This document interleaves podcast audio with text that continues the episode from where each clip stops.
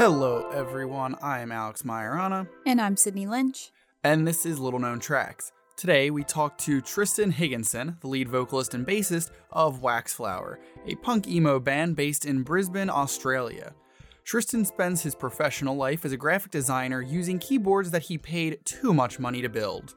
Taking advantage of their time in lockdown, the band focused on writing their first EP, We Might Be Alright. They plan on heading out on the road later this year for their own headlining tour. Without further ado, Food for Your Garden by Waxflower.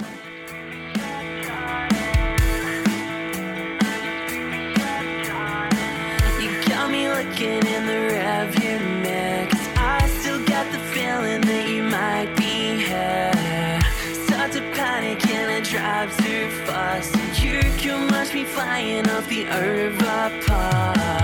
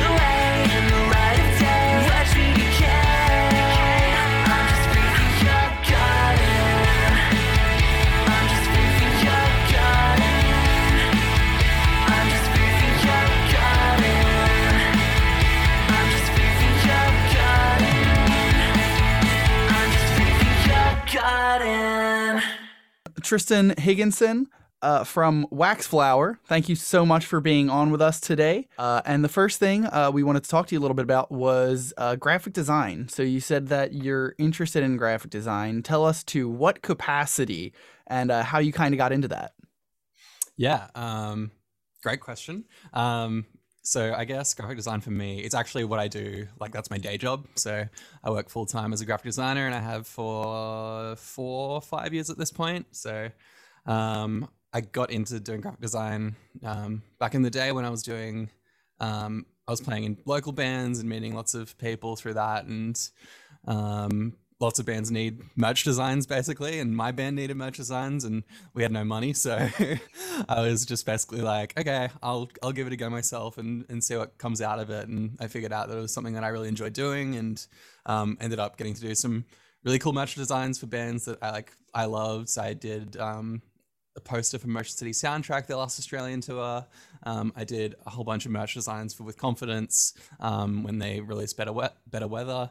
Um, yeah, there's lots I'm forgetting. There was a there was um back in the day I did a lot of artwork for Destroy Lines, which is like one of the big um, Australian touring agencies. So I got to do some some cool stuff there. But um, yeah, and then I started um, I studied it at uni um, and then started working and um, yeah, so that's my my my relationship with graphic design. Um, for three years, I worked for a company called Orange Sky, um, which is a charity in Australia that have vans with um, washing machines and showers in them. So they go all out across the country and for people experiencing homelessness, um, they can have like a free hot shower and wash their clothes. So that was really rewarding. And um, yeah, now I'm working for an e-commerce site. So yeah, it keeps me keeps me busy during the days. And um, yeah, it's it's good to be able to do something creative um, for work as well, and then get to come home and be creative as well. So yeah, that's that's my that's my graphic design story.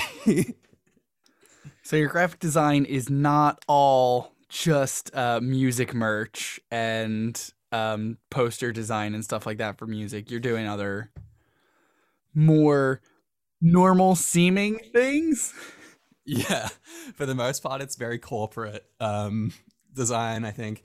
Uh, yeah, when I started working full time, my first graphic design job was in an agency. Um, so I would work for lots of businesses there, um, and then as that work kind of picked up, the stuff for bands kind of, you know, fell by the wayside because I didn't really have time for it anymore. In between doing like my own music and then working full time, um, but over the last couple of years in Waxflower, I've definitely started to to do a little bit more of that side of things. Like we're just about to announce a tour, and I did the poster for that, and um, we did a bunch of them. We did all the merch designs um, ourselves for the EP. So, um, and then yeah, my brother also um, helps out with a lot of the merch designs for the band. So it's kind of all in house in that capacity, which is good. How did you develop the style for the merch designs for your band? Uh, good question. Um, I guess my brother and Nick, who plays guitar in the band, they are pretty big into like streetwear and have their finger on the pulse of kind of what's going on there. And by proxy, I think I do a little bit because I like he, he was my older brother. Like I, I, being the younger brother, I would just copy everything he did, and um, I think that's carried through into my my my young adult years. But um, yeah, I think we kind of ha- had an idea of what we wanted the, ma- the merch designs to look like, and um, like we we before we were signed to Rude and um, before this EP and stuff, we'd we've done a fair bit of merch just ourselves from for, for shows and stuff like that, and we kind of have an idea of um, what people buy and what people don't like from us as a band. So um, yeah, we kind of we're just playing to the strengths of stuff that has sold in the past, and um, yeah, hopefully people like the merch that we, we we put together for the EP. That must be a cool feeling to see people, you know, wearing the mo- the merch and being like, "Oh, I designed that." Like, And must be cool. also, I'm that band. Yeah, I, yeah, I remember when I would go, I when I was going to like when we could go to shows, but back in like um 2017 and 2018, I think like with confidence had just started blowing up in Australia and like overseas, and I'd be going to shows and everyone would be wearing this with confidence merch that I designed, and it was such a weird feeling. It's a very validating feeling, but like you just see all these people wearing like something that you did on on your computer in like a couple of hours, and you know, I think with confidence is even still selling some of that merch on their merch stores. So yeah, it's definitely a weird thing to just be out in public and be like, oh, I designed that like five years ago. It's weird that it has this other life. Yeah, it's definitely a very rewarding thing to uh, to do. I guess that applies to like any creative, um, yeah, anything with a creative output because you know it kind of gets immortalized. So uh, the other thing that you told us that you were interested, or one of them, was mechanical keyboards.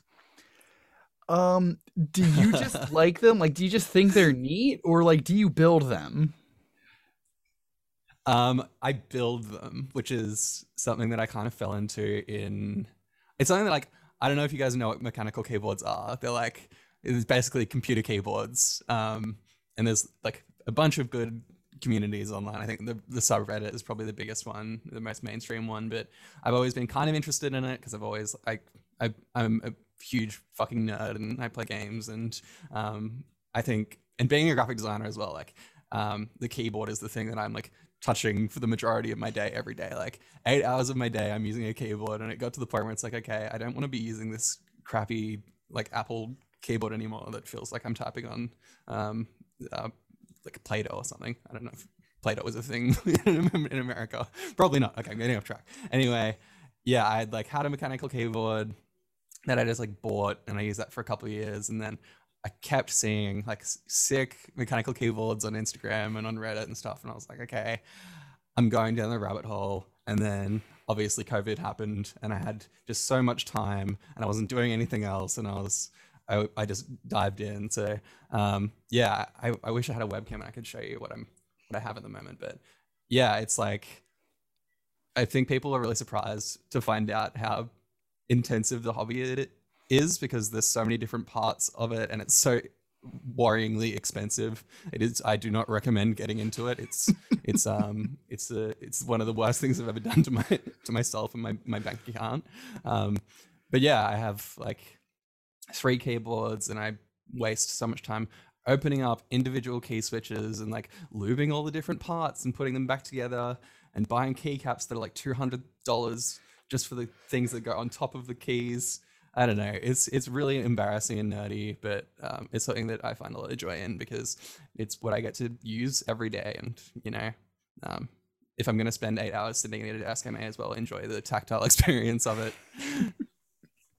It's the little things. Yeah, and I bet it looks things cool. that are real expensive, but and it you looks know. cool. That's the that is the main part. It looks cool, and that's all that matters in life.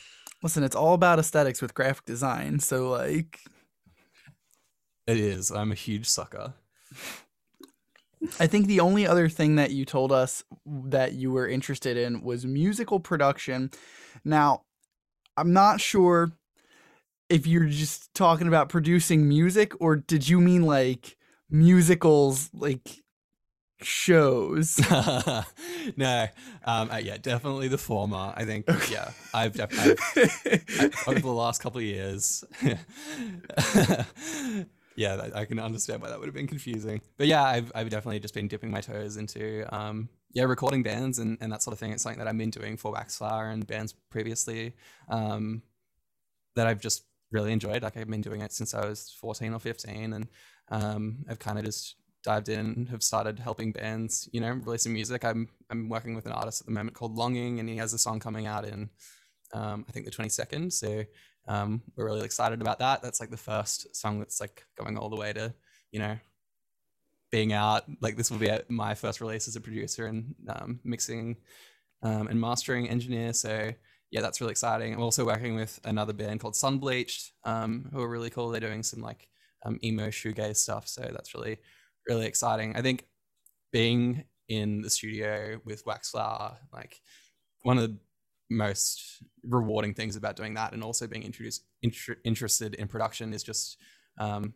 it's a huge opportunity and learning experience. Like we work with Stevie Knight in Sydney, who has recorded like huge bands like with Confidence and Stand Atlantic and yours truly. So like these are like the bands who are at the top of the game in in our scene and just seeing his workflow and how he works it's kind of like it's like i'm getting away with something being in there with him like i think people out there who are want to be producers and stuff like that they would kill to have an experience like that and sit in with you know someone at that sort of level for two weeks like it's something that i think um if i wasn't taking advantage of it i would be kicking myself in like you know five years because I think ultimately that's what I want to be doing with my life. Um, is just you know writing, playing music, and helping other bands achieve the the stuff that they want to achieve. So um, yeah, that's kind of what I've been I've been pushing for hard um, outside of Waxflower stuff and work. So um, yeah, it's been a really busy couple of years, but yeah, it's been super rewarding. So when did you get your start in music? When did you start playing instruments? Like when did you know that this is something that you wanted to pursue? Um, I was I was pretty young. I remember there was we grew up in a street with a bunch of other kids like around our age. We were super lucky. Um, and one of the guys in our street played guitar, and that was the first time that I'd ever like held a guitar or seen anyone play one. And I just remember being mesmerized with it. I was probably like ten years old at the time, um, maybe even younger. And I think I like begged my parents for a guitar for the next little bit. Um, and they relented, and then I I was just obsessed. Like I think I think about learning guitar now, and I think about people who set out to learn an instrument as an adult, and I I have so much respect for them because it's so much harder to learn something as an adult because you have no time to do it. Like the amount of, of time that it, it took me to learn how to play guitar. Like you would just come home from school and just play Smoke on the Water for like three hours and just be elated. Like I think it's so easy to lose yourself and stuff like that as a kid. But yeah, I I play guitar pretty religiously for um a few years. Like and then I I my first year of high school, I I um was in class with his name's Dylan. He's still my best friend, and um, we started. He played drums, and we started a band, and that was like the end of um.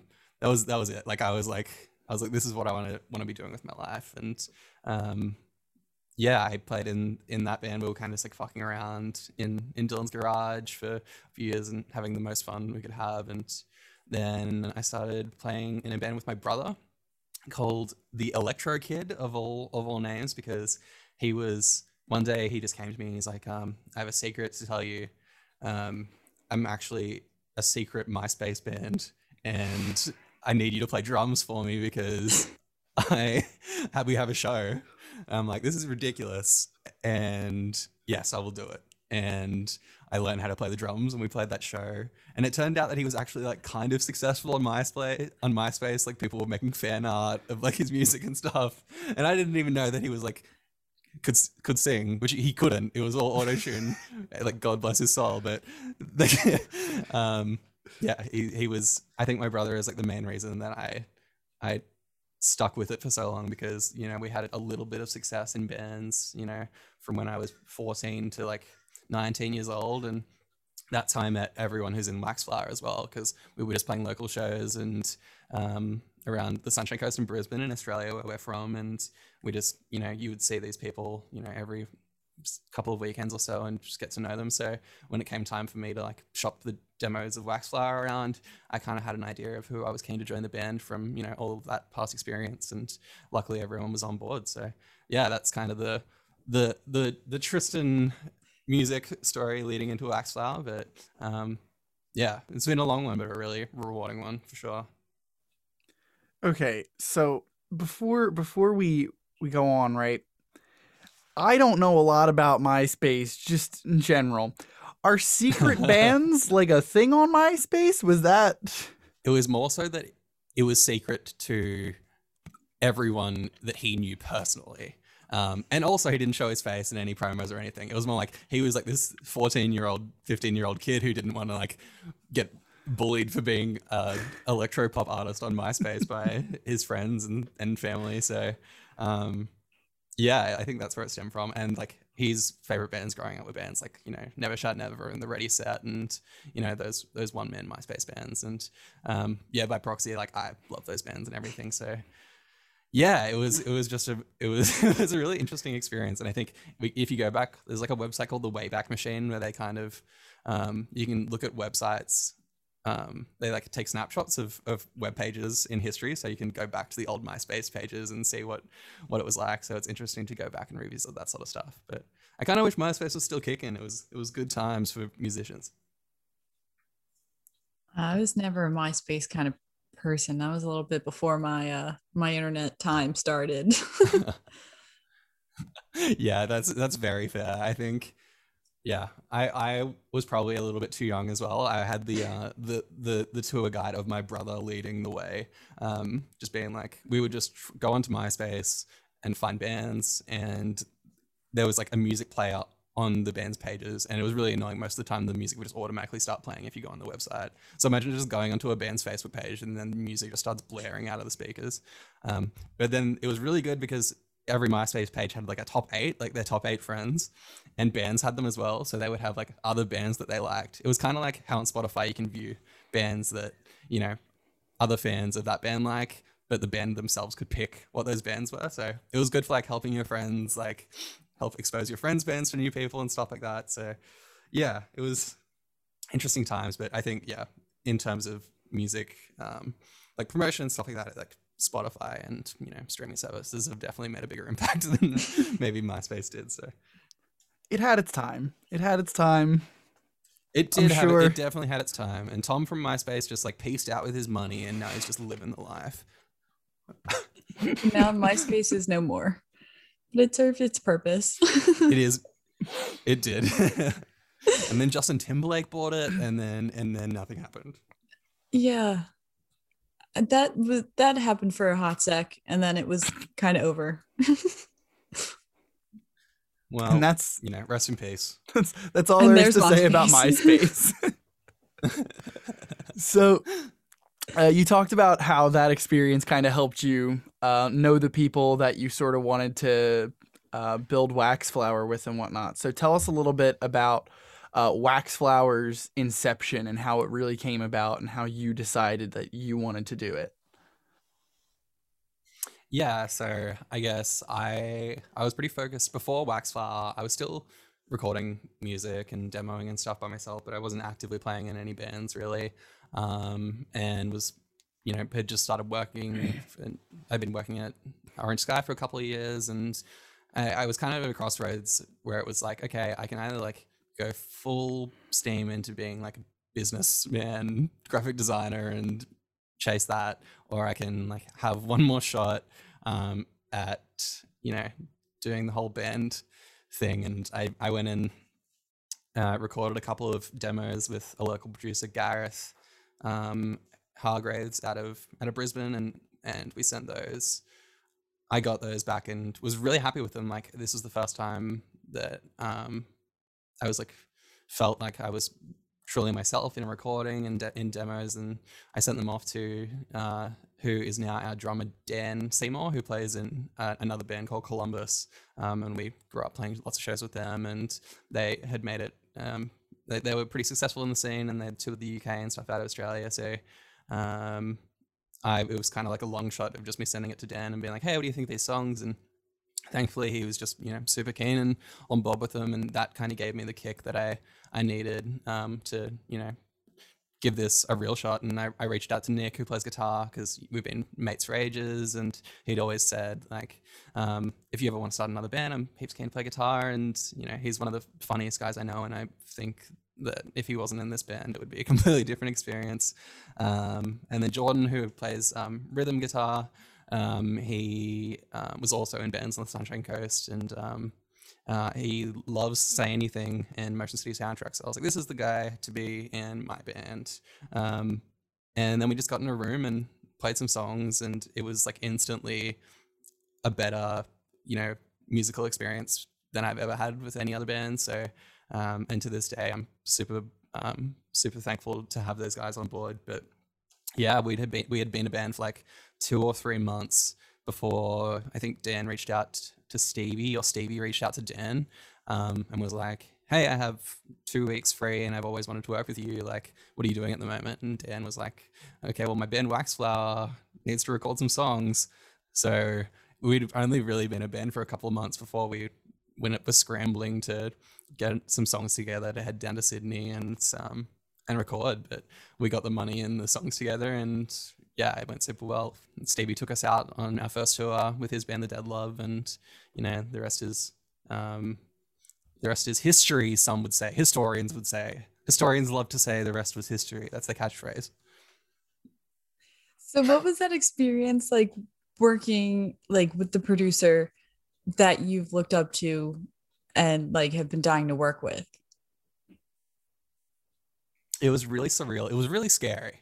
First of all, because I was like, I'd gone from, you know, I, I I'd worked with like great producers in the past, but like it felt like there was more on the line this time because I was like, it's a new band with these people that like I've been around, but I'm not like super close with. Like the bands I've been in before, I was with my brother and and and closer friends. So um, yeah, it was there was a lot riding on it because like my songs and like I've got to sing in the studio with this world class producer for the first time, and um, it was really stressful at first. But Stevie is like the best at doing what he does that I've like ever encountered. It's so good, and he's so chill and makes such a comfortable environment.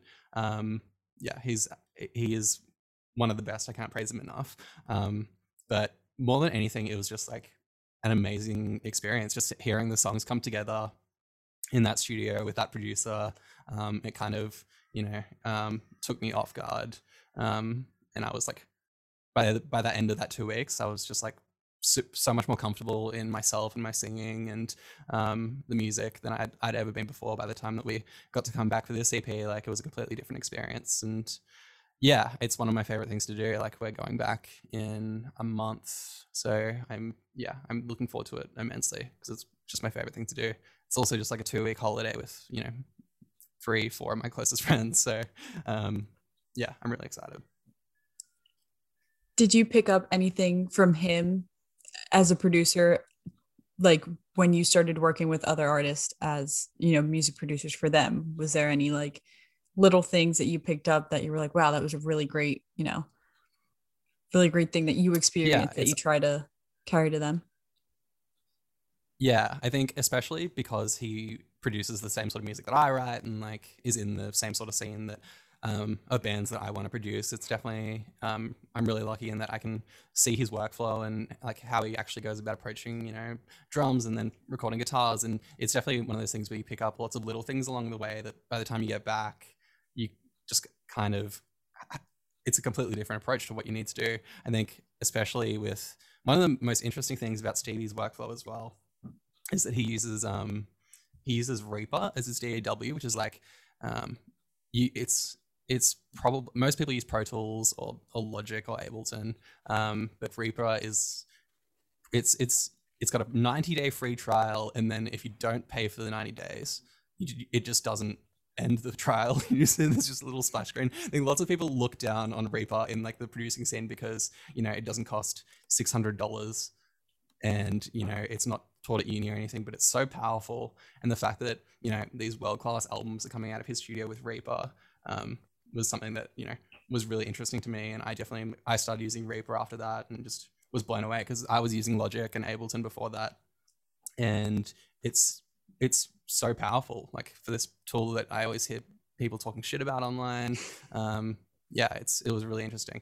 But yeah just even like when it comes down to little things like comping vocals and how he approaches you know recording vocals even like one of my favorite things that we do in the studio that i would never have considered in the past is um, if we we'll like split the song up into its parts and then we'll you know maybe approach this one line first or these two first two couple lines first and um, one of my favorite things for time saving now is um, if you're not getting the take um, and you need to focus on it, what we'll do is we'll just like mute the instrument in, instrumental track and just do it straight to a click, and then you can just do like whatever part is troubling you like multiple times over until you get it. It's just like one of those little things that I would never have thought of, and I don't know, I've never heard anyone talk about until I actually was doing it in the studio with Stevie. So, I I I think he should like start like a podcast or something where he talks about it. But it's there's so many little interesting you know recording tricks that like he does and that I would never have considered.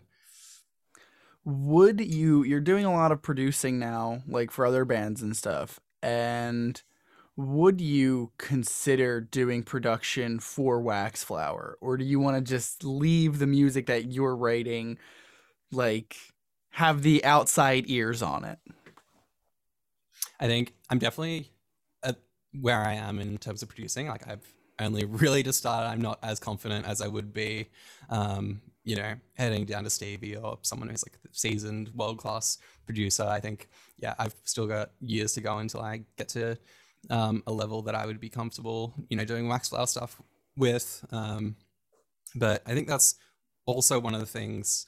I think I don't want to be too involved when it comes to that sort of thing because I want to be able to focus on, um, you know, the performance side of things. And it's it's already a pretty st- stressful ex- experience being in the studio because, um, like, I, me and Stevie will record all of the guitars basically, and then, um, then I we do the vocals as well. And like, I'm I'm involved at like every point of the process. I think I like need I would just need someone else to handle like the actual producing and like engineering side of it um, so i don't lose my mind as um, even more than i do already So, how did you guys? This is a little off, but how did you guys come up with the name Waxflower?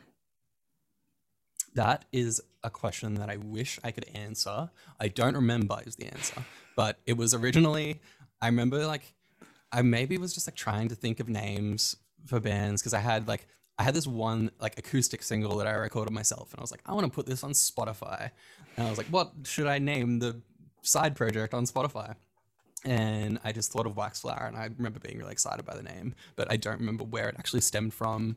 I was probably just like trying to merge words together, um, to create some weird portmanteau. But um, yeah, Wax Flower and that single was on Spotify for like a year or two, and then we kept the name. We took that single down, thankfully, because it was horrible. Um, and we kept the name. And I remember Dan wanted to change it for sure, and I was like, I was really offended. I was like, "This is the this is my, my baby. This is."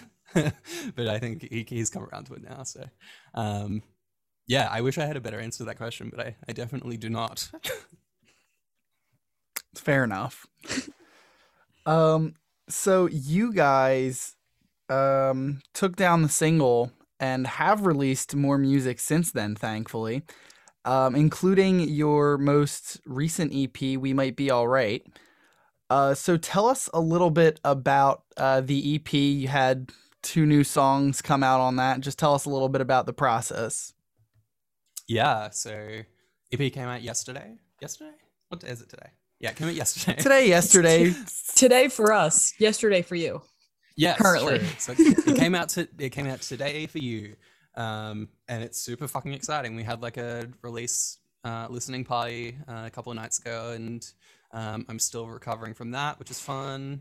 Um, but yeah, the we had three singles off this out previously, and um, the two new songs out yesterday, and um, yeah, it's just super exciting because this is our first like full body of work. Really, we've been playing the singles game before that um, for like the last release, and you know the way I listen to music and always like probably always will is in like I will sit down and listen to whole albums and whole EPs, and I think it was just really um, that was something that I wanted to do like for my own band, and yeah, it's exciting to have it out there like just in a complete package and be able to listen to it from start to finish.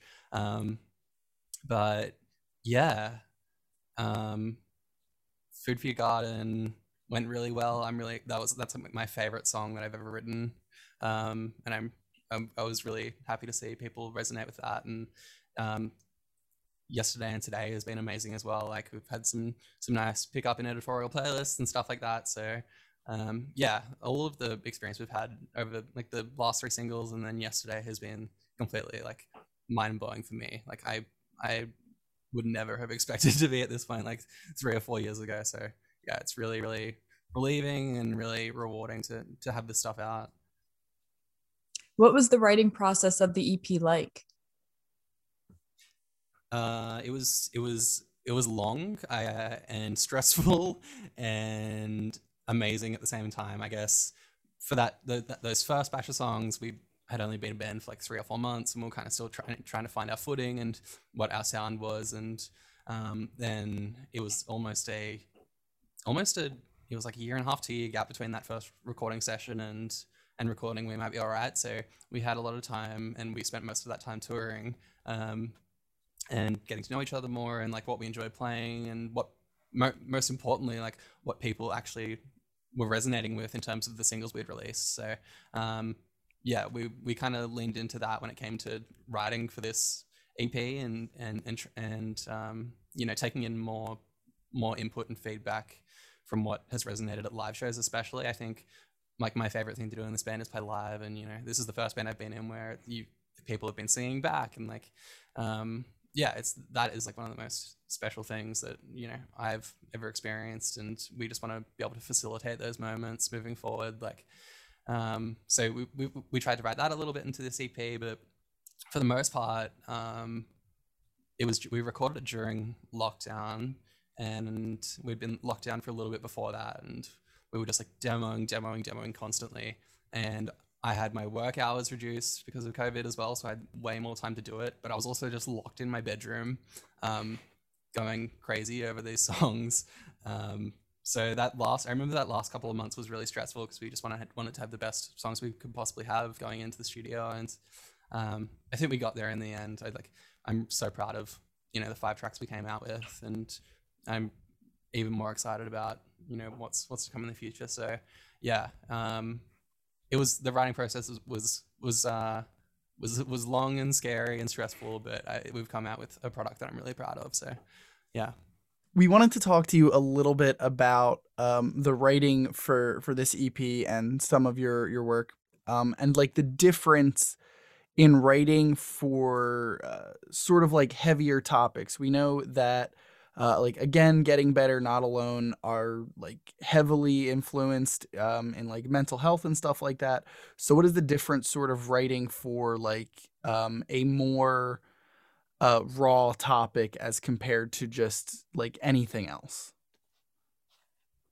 Yeah, um, great question. I think when it comes to this band, like that's basically been my focus in terms of writing because I've always just, I think in the past, especially being in bands so young, you don't really have much life experience to pull from when you're writing. So you're kind of just pulling, you know, cliches out of bands that you you like and like um, pretending to be a person almost. And um, I've been lucky or unlucky, however you look at it, to um, have been through a fair amount of stuff over the last five years in terms of my mental health. Um, I think when I was when Waxflower formed and the year, couple years before that, and even during that first um, recording process, I was like um, pretty deep in the throes of like anxiety and panic disorder.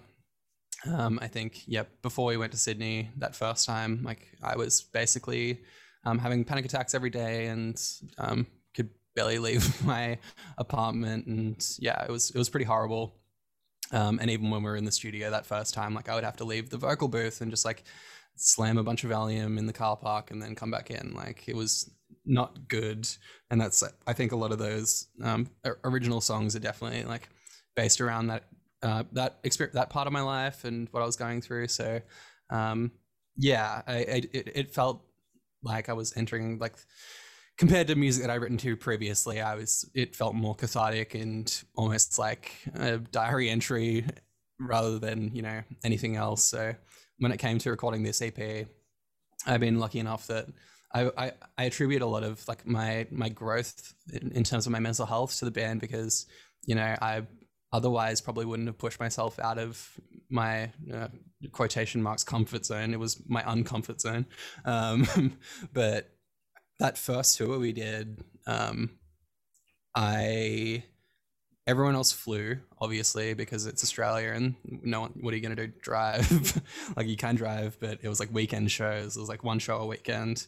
Um, so everyone flew in for like the show and then would fly out. But I was like too worried about my anxiety that I thought that if I got on a plane and like I would just completely break down and not be able to to do it. So I got on a train for 24 hours from Brisbane to um, Melbourne, and then we played that first show, and then got the train to Sydney, 12 hours, and then 12 hours back, and that was over the course of like two weeks. And um, even just doing that, like that was the first. Like I just come out of like a three year relationship as well. Like kind of felt like turning a new page on my life, and um, like I I wouldn't have done any of that stuff if I didn't have the drive to um, give this band my all and like try and like reach the dream that I've always had. So um, we did that first tour, and even coming out of that, I was like so much more confident in my my ability to you know just leave the house and do things and get on stage, and I was more confident in like social situations and that sort of thing, and you know a lot of it's attributed to you know therapy and and medication, but um, actually like forcing myself out there and doing things that I probably otherwise wouldn't have. Like, and attribute a lot of that stuff to the band. And thankfully, over the last um, two years of this band, you know, being one of the biggest things in my life, I've you know improved a lot, and um, I'm feeling a lot better mentally. And I I think that's where um, a lot of the the subject um, for we might be alright comes from because um, it's just a bit more optimistic than the stuff we've been doing previously or still touching on those topics because you know i'm still i'm still in that stuff and um, but i'm i'm definitely feeling better about the good times when they're here um, and being able to enjoy them so um, yeah less emo for emo's sake and you know actually um,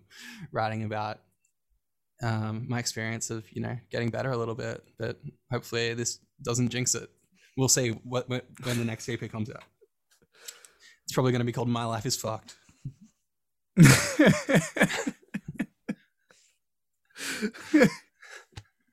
I mean, hey, at at that point, right? You still have the band, though. If you're releasing Yes. another EP, so that's true that's true Could you feel that as you were writing though? Like that tone of maybe the tone of writing changing a little bit? Like, was that a conscious thing, or was that like as you were writing, it was something that you realized? I think I think it definitely wasn't a conscious choice to, you know, start writing um, from a different viewpoint. I guess the viewpoint actually isn't different because it's just me. I guess I have a very um, I'm just writing from experience and I'm I'm pretty literal when it comes to what I'm actually writing about, whether that's, you know, under the guise of um, metaphoric, you know, stuff like food for your garden, but it's all based in, you know, my experience and what I'm going through at the time. So um, I think it's just it's just telling of what I was going through when those first songs were written, and it's telling of what I'm, I was going through when these songs were written. Um, yeah, I think it's just it's just how I approach writing. Um, I'm not doing like um, these big uh, rock operas that have like an overarching story or um, like Jimmy Eat World concept albums or stuff like that. But um, yeah, it's it's the way that I write music at the moment, and the way that I have been for the last couple of years is more just based on my experience and you know wanting to externalize stuff that maybe I otherwise wouldn't. Um, yeah. So, outside of your life experience and maybe like your brother and whatnot, what are some of the inspirations for you to uh, create music? Like whether it's uh, like the artists you listen to or just like things that really push you to do it.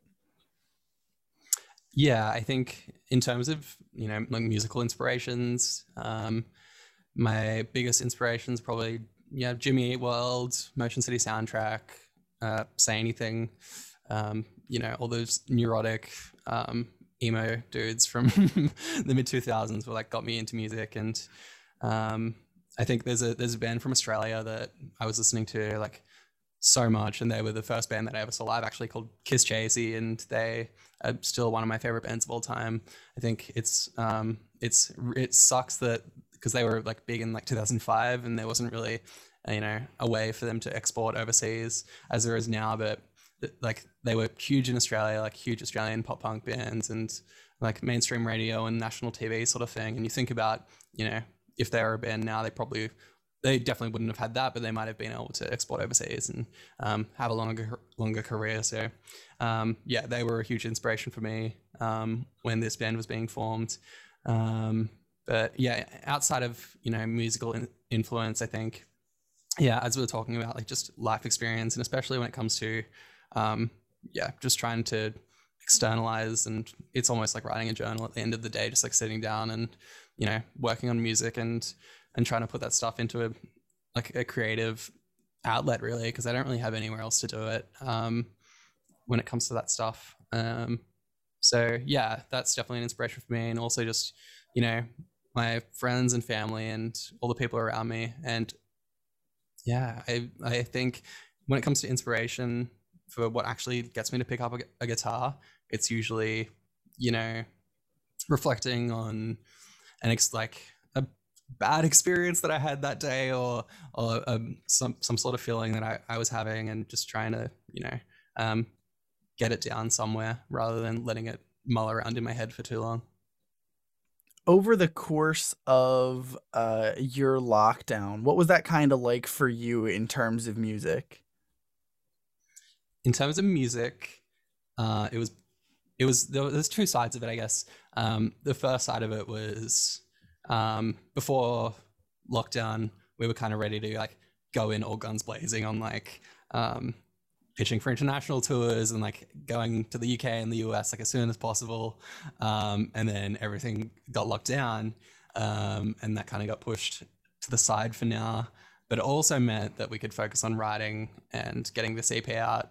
Um, so I think if COVID um, didn't happen, we probably wouldn't be sitting here talking today about this release and and what's going on. But yeah, it definitely gave us more time to focus on you know the actual writing and, and recording side of things. Like I, I think we we were actually really really lucky to be able to record last year um, in the middle of everything because we live in um we live in a different state to to to where our producer Stevie lives. So there was all you know border restrictions and stuff around the time that we were supposed to be going down. Like it was, it was a week out from recording. We didn't even know if it was going to be possible.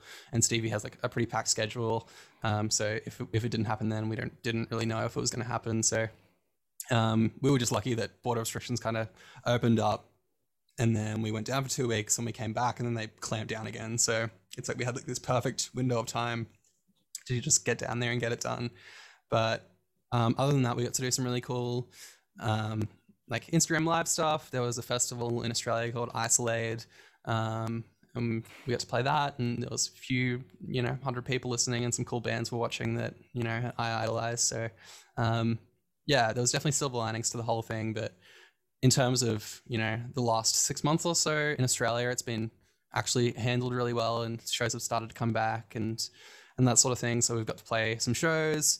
Um, which was yeah something that I didn't realize I had missed as much as I did because we were doing it every weekend for like 12 months and then we just stopped. So it was like such a constant and then I had to suddenly fill my weekends with something else. But um, yeah, hopefully, um, hopefully stuff continues to go well over here. Um, tours are definitely like, going ahead, which is good. Um, but in terms of like international bands coming here, that's yeah, not a thing just yet. And it'll be interesting to see if it's a thing the other way with Australian bands being able to go internationally. Because like there's the stuff booked for like the end of this year for Australian bands going overseas, but I'm not sure how likely that is. We will see. What was that first show back like? Like I get we're still very much like nothing's going on here yet. Well, things are starting to open, but like there's hasn't been any shows or anything yet. So what was that like feeling of getting up and performing for the first time after a year? It was really cathartic, mostly, um, just because it was like diving straight back into this feeling that you hadn't had for so long. Um, it was also like it it wasn't the same mainly because the that first show back was like a seated show.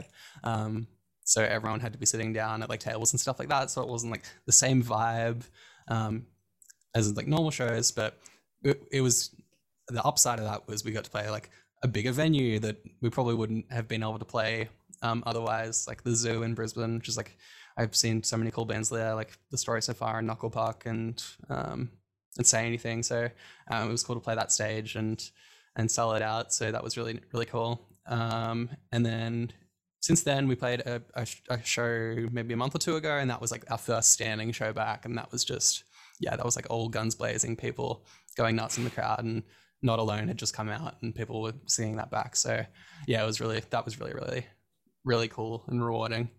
Do you guys have any plans? I know you said earlier that in about a month or so you plan to um, go do some work with Stevie again. Do you guys have stuff written? Are you going to start like recording and producing some more stuff soon? Yeah, so we are. What's the date today? It's the seventeenth. Yeah, in like a month and a half, where we're going back to to Sydney, and we're to do some more songs with Stevie, which is really exciting. I guess since we um, since we recorded last year, we recorded the EP in May last year. Um, we've just been writing constantly again, like just always keep it going, and we have like a big backlog of demos that um, we're still building upon, and just we'll, we'll pick the best songs out of that. But yeah, I'm really excited with what we have so far. Um, I think what we found last time as well is like the, the last couple of months before rec- recording seemed to yield some of the best results as well because you kind of have the fire underneath you um, to get as much done as you can. But um, yeah, we're, we're going to go record and then yeah, we're announcing a tour uh, very soon, probably next week. We're just doing a, a headline tour around Australia and that should be really exciting. Um, it was uh, our last headline was uh, early last year, just before everything locked down. So um, it'll be great to be able to play Sydney and Melbourne again. We haven't played there in in in what feels like forever. Um, but yeah, it just we, we keep going. We keep recording and and and putting music out and just doing everything we can to, to keep this band ticking along. It's just yeah, one of my favorite things in the world, and I feel super lucky to get to be able to do as much as we do. So, um, Sydney, do you have any other questions for Tristan? Tristan, where can we find you online? Where can we stream Waxflower's music? Where can we find all that information? Uh, you can find us. All of our socials are at Wax Waxflower Music. Um, we just started a TikTok. We don't know what to post there, but follow that as well. but yeah, we're pretty pretty active on like Instagram mainly. Um, Instagram and Twitter, are, like the two big ones for us. Um, and then yeah, follow us on Spotify. Um, the EP "We Might Be Alright" came out uh, yesterday or today. If you're in the US. Um, so yeah, five songs, and we're super proud of the product. Um, give it a listen, and yeah, give us a follow and tell us what you think. Well, uh, Tristan, uh, once again, thank you so much for being on with us. Uh, we really appreciate it. No, thank you. I really appreciate you guys having me on today. This has been Little Known Tracks. Thank you so much for listening. If you or a loved one want to be featured or know someone who should, send us an email at littleknowntrackspodcast at gmail.com. Also, do yourself a solid and follow us at LKT Pod on both Twitter and Instagram. See you soon.